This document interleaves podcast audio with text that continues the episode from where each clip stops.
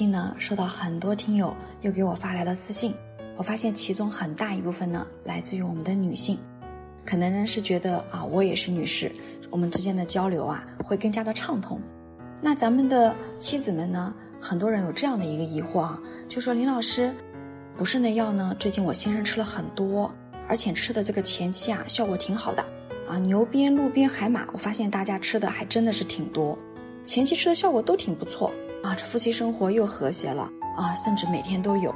可是到后期怎么发现呢？这个频率减慢了不说，我还没什么感觉呢，它就结束了。会发现这样的情况啊，也有很多先生也说，隐隐约约的觉得自己不持久了。哎，这是为什么呢？我们说啊，这个肾气啊是肾阳蒸化肾阴而来的，那可能呢，我们大家这个前期的这个补肾是补得相当到位了。把我们身上的这个熊熊的烈火呀，给它燃烧起来了。然后燃烧了一段时间之后呢，不然是不是有点这种感觉，就是我们烧不动了，对不对啊？所以就出现了这种不持久的这种现象。所以今天我们要告诉大家，这个补肾啊，还不能单独的去补阳，还要注意一下补阴。哎，为什么这么说？我们来看一下啊，就我们五脏的分布，我们来说一下，心肺我们大家都知道聚散焦是阳。肝脾肾居中焦为阴，而这个肾啊是有名的阴中之阴。那么阴阳它不是一个完全没有联系的这个阴和阳，它们虽然说是此消彼长，但它是互相依赖、互相依存的。有阴就有阳，有阳就有阴，阴中有阳，阳中有阴。这就比如什么呢？我们来说一个比较简单的案例啊，就是咱们平时会去做饭，做饭呢啊，我们说点火，像过去咱们烧炉子是要先点火的。那么里面还得有什么呀？有煤炭，对不对？那我们说这个点火呢，这个火必须得点啊，火得烧旺。可是这个火想一直烧旺的话，我们得往里面加煤，否则的话，它在上面一直烧，你下面不加煤，这个火慢慢慢慢就会熄灭了。你就不停的给它添火、添火、添火，这怎么可以呢？你还得给它加煤，加了煤之后，这个火它就能够干嘛？就能够不断的熊熊燃烧了，它就会干嘛？持久。所以呢，我们要注意了。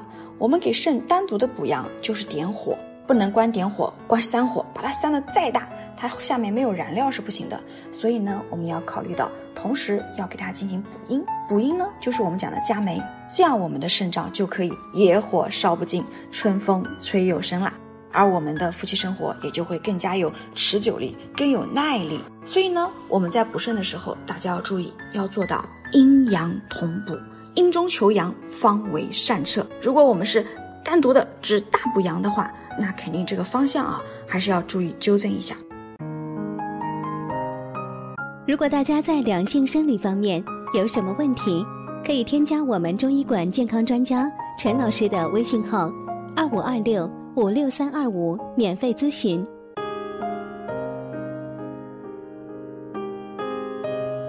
补阴的话呢，我们要加一味什么呢？那我们首推的是一个黄金。哎，黄金，我相信很多人都听说过这味药啊。今天我要跟大家来说一说故事了。我们来说一个黄金的由来吧。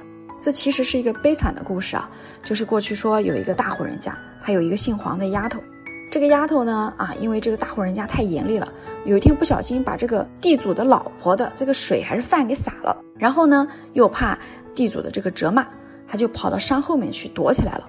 后来人家就发现这个丫鬟居然会飞啊，飞来飞去，飞来飞去。这个地主呢啊就很想抓住这个丫鬟，就发现抓不住。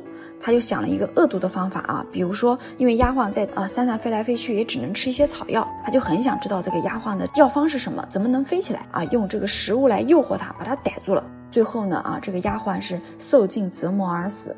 后来人家就发现啊，这个丫鬟埋葬她的这个土地上长出了一味草，然后呢，他们都说这个丫鬟呀胃里面还没有消化的这个啊神药啊神草那个长出来的，就是能够让这个丫鬟飞的这个神草。因为这个丫鬟嘛姓黄，那么这个都已经成精了，所以就叫它黄金，这就是黄金的由来。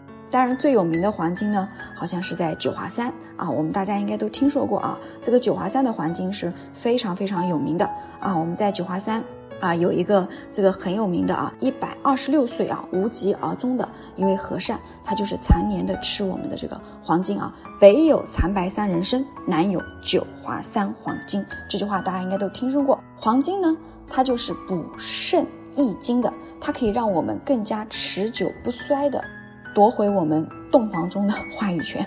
那么这个说到黄金呢，我们又得说一下，也是一样的，一次充好的太多了。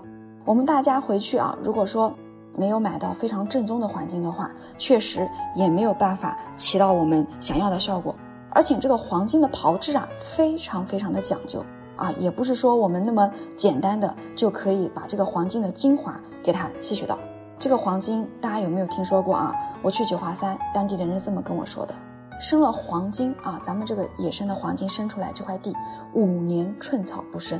地里的精华全部在这个草药里，所以大家想想看啊，这个黄金它其实长得有点像生姜啊，所以也有姜形黄金这样一个说法啊。这个黄金大家知道它是天地之精华呀，土壤中的精华都在这里面，所以我们想得到黄金真正的营养，其实是要有非常高效的一个炮制手法的。在下次有时间的时候，我来跟大家分享。